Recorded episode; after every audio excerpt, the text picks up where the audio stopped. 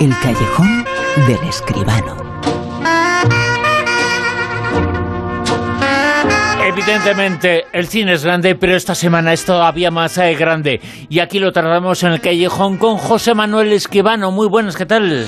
Buenas noches, Bruno. ¿Qué tal? Hemos eh, vivido la semana grande del cine Sí. español que ha finalizado hace muy pocas horas eh, con los Goya, con la entrega de premios eh, que reconocen a los eh, mejores eh, un año, un año que ojalá no se repita, pero que es un año inolvidable y que ha acabado eh, bien con estos eh, premios. Eh, la verdad es que el aprobado es alto, ¿eh? Sí, hombre, tú lo has dicho. Un año inolvidable. Yo creo que pasarán los años, pasarán las galas de los Goya, pero esta del 2021, la gala de, de las películas del 2020, será inolvidable porque ha sido realmente espectacular, impresionante, distinta, todo. Y yo creo que sí, que abre un poco la esperanza, ¿verdad? Eh, Esto parece como que se acaba y lo que viene tiene que ser mejor necesariamente, Bruno. Evidentemente, la ceremonia número 35 de los Goya Sí. es la noticia más importante de la semana en el mundo del cine.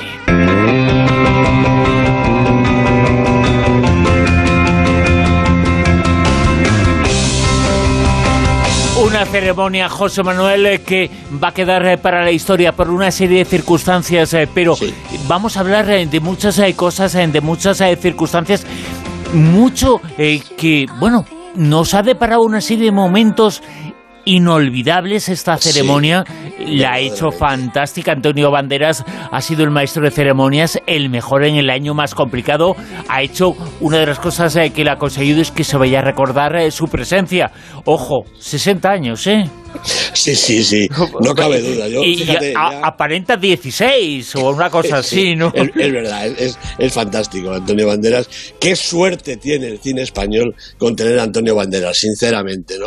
Mira, eh, han pasado ya más de 24 horas, ¿verdad? Desde la gala, ya todo mucho más reposado, eh, pero en algunas cosas me reafirmo, ¿no? Una de ellas es esta, la presencia de Antonio Banderas, junto con María Casado, que también estuvo muy bien, ¿eh? Realmente estupendo, pero Antonio Banderas estuvo fenomenal, justo siempre de tono, de interpretación, para eso es un estupendo actor, ¿verdad? Y realmente condujo la gala, además eh, se sentía en su casa, se notaba, y el esfuerzo que ha hecho porque todo saliera bien, ese, ese despliegue técnico que a veces el escenario parecía el escenario de los Oscars, Bruno, es decir, un lujo realmente, en, en un teatro que es una bombonera, ¿eh? de verdad, yo lo conozco, el Teatro del Soho, y ni siquiera es tan grande ni nada, pero, pero ayer parecía enorme, ese, ese movimiento se vuelve de espaldas y de repente aparecen todos los nominados, cada uno en su ventanita. Bueno, ciento, casi 140 unidades de televisión disponibles para que todo el mundo tuviera su momentito posible y su momentito real en, eh, cuando fue necesario, ¿verdad?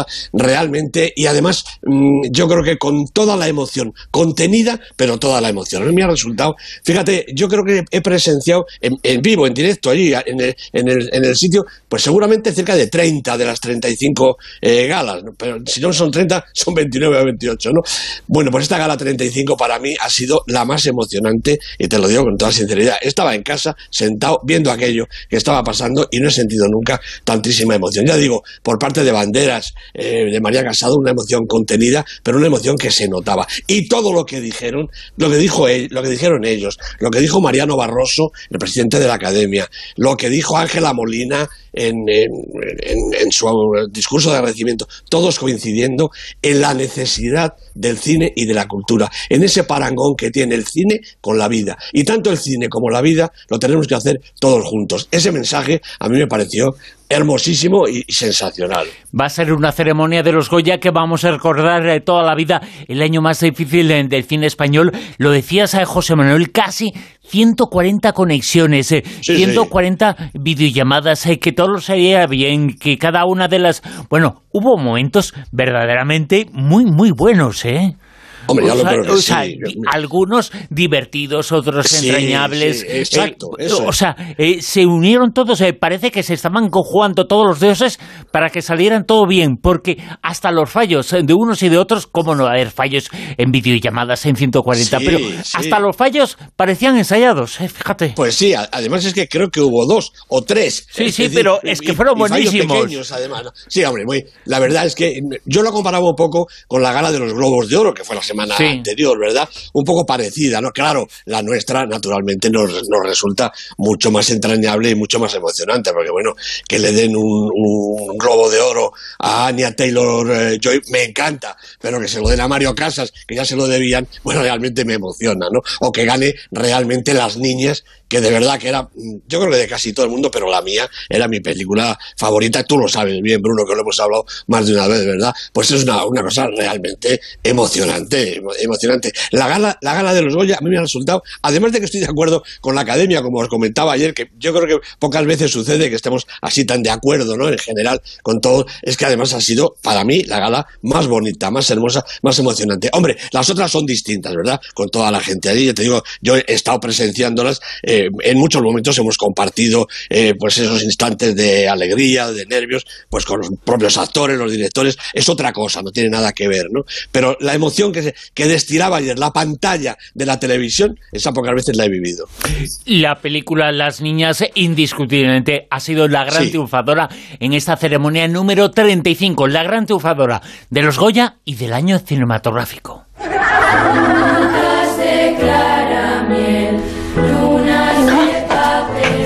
Bueno, pues esta es Brisa, vuestra nueva compañera. ¿Quieres decirles algo? ¿Conoces este grupo? Pues quieres que te grabe una cinta si los conoces. La sexualidad forma parte del plan de Dios. Mamá, ¿me compras un top? ¿Cómo un top? Pues es como un sujetador, pero para niños. Eh, José Manuel, es una película entrañable. Entrañable. Eh, es que, eh, claro, es una película que evidentemente toca la fibra sensible de servidor, porque ven esa película que está ambientada en la Zaragoza en la que él se crió, pues reconoce las casas, reconoce las calles, reconoce los coches, reconoce las paradas de los autobuses, cómo eran los taxis entonces. Claro, reconoce los colegios, reconoce absolutamente todo. Es como hacer una película de la vida, de lo que uno ha vivido, de esa EGB que todos eh, vivimos, con las cosas buenas que tenía, pero también con esa educación que era terrible en algunos casos, y especialmente en las niñas eh, todavía muy influida por la época anterior. Naturalmente que sí, claro que sí, hombre. Yo no he estado en ese aula porque yo estaba en un colegio de niños, no estaba en un colegio de niñas, pero es que la reconozco. Oye, es que entonces estábamos separados y estamos hablando de 1990 y existía la segregación por sexo. Era una cosa. Eh, yo lo pienso, eh, pienso, digo, yo he vivido eso, pero si es, bueno, claro, iba a decir, es de otro siglo, pues sí, era otro siglo, ¿no? Sí, sí, mira, eh, en el momento del estreno de la película, que con algunos compañeros discutíamos y tal, algunos llegó a decir, hombre, en el 92 no existía, eh, ¿cómo que no existía eso? En el 92 y mucho después, yo he educado después, como tú sabes, bueno, he educado, he colaborado con mis dos ahijadas pequeñinas y han vivido unas situaciones, bueno, yo creo incluso peores que esas del 92 de manera que en, aquel año, claro que existía esa educación, claro que existían esos colegios y claro que existían esas niñas, esas niñas que viven ese momento de abrirse a la adolescencia, de abrirse a la vida realmente, que les está llamando a la puerta, ¿verdad? Y lo que les espera, pues es lo que ellos van intuyendo poco a poco. Es una película realmente entrañable. Eh, eh, yo creo que ese es el mejor calificativo, ¿verdad? Y, hombre, cuatro Goyas, me parece que qué menos, ¿no? El, Goya a, su, a la película, el Goya a su directora,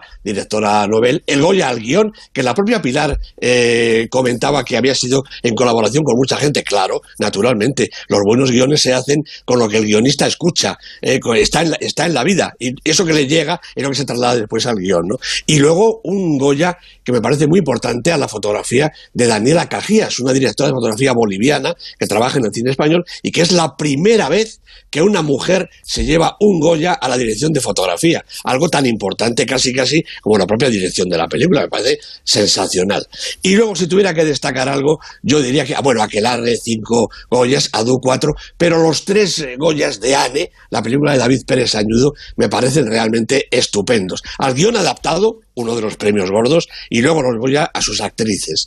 Patricia López Arnaiz, actriz protagonista, y Ione Laspiur, la actriz de revelación. Me parece una película interesantísima, importantísima, igual de pequeña que todas las demás, porque bueno, el cine español este año ha sido así, no ha habido superproducciones, ni, ni grandes cifras, ni nada, ¿no? Pero dentro de eso, bueno, Las niñas Anne me parecen películas realmente estupendas, interesantes.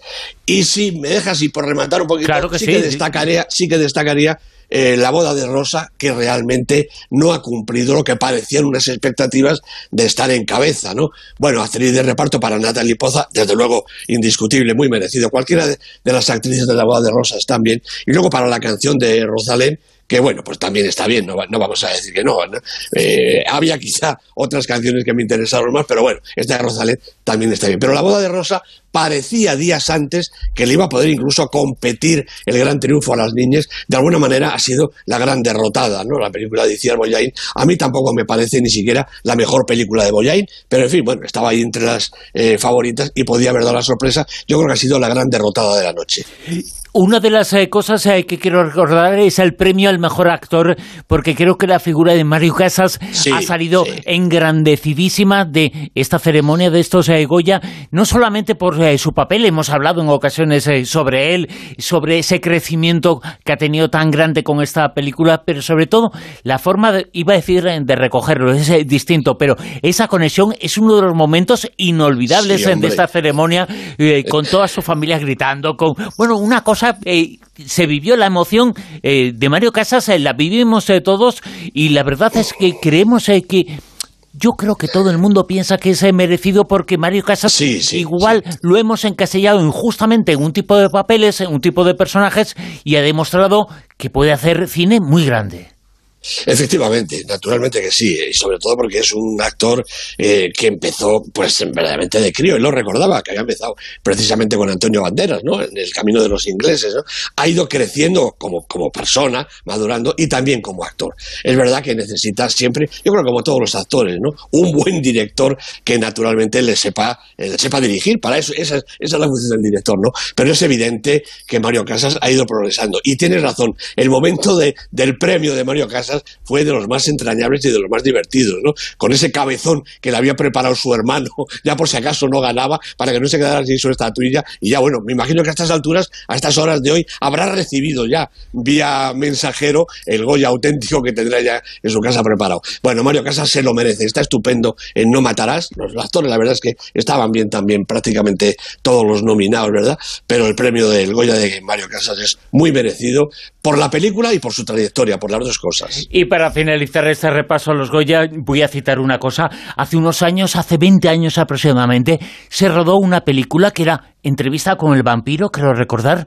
Sí. Había tres eh, personas eh, que eran eh, protagonistas. Uno de ellos es Tom Cruise, tiene 58 años, está estupendo. Otro es Brad Pitt, tiene 57 años, está estupendo. Sí, sí. Y otro es Antonio Banderas, tiene 60 años y está estupendo. Oye, Está mejor que los dos. Jolines, eh, No, ¿qué, qué hicieron en esa película, eh? Verdaderamente. Hicieron oye, un pacto igual- con el diablo por, Eso es. para la inmortalidad. Igual en el rodaje, igual les pasó algo, ¿verdad? Bueno, a, a Tom Cruise lo vimos ayer eh, deseando al cine español lo mejor, fue de esa serie de grandes, grandísimos nombres de amigos de Antonio Banderas que se asomaron a la noche para apoyar el cine español. Hombre, entre ellos estuvo Margot Robbie. Bueno, si Margot Robbie le desea al cine español lo mejor, lo mejor tiene que sucederle, fijo, de eso no, no me cabe duda. Y hoy también aquí en el Callejón con José Manuel Esquivano, como siempre, vamos a comentar una película, vamos a hacer la crítica. El título es poético, a más de no poder. La película se titula Y llovieron pájaros. Je me demande qui je serais si j'étais resté ici. Une peine imbuvable, à qui la faute? Me he perdido con el coche. No hay salida. Y como he escuchado una voz, pues... ¿Y usted es la voz? Y llovieron pájaros, así se titula la película. El comentario de esta noche, José Manuel. Pues efectivamente, la película dirigida por Louis Archambault, producida por Ginette Petit, el guion es de la propia directora de Louis Archambault, y los protagonistas Gilbert Chicot, André Lachapelle y Rémi Girard.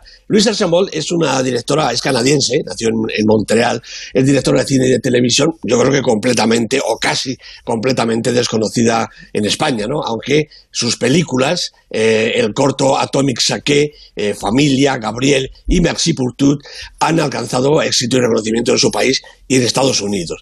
Y Llovieron pájaros, la película que es del 2019, vuelve tras un intento de estreno el año pasado, se iba a estrenar justo la semana del confinamiento, ¿no?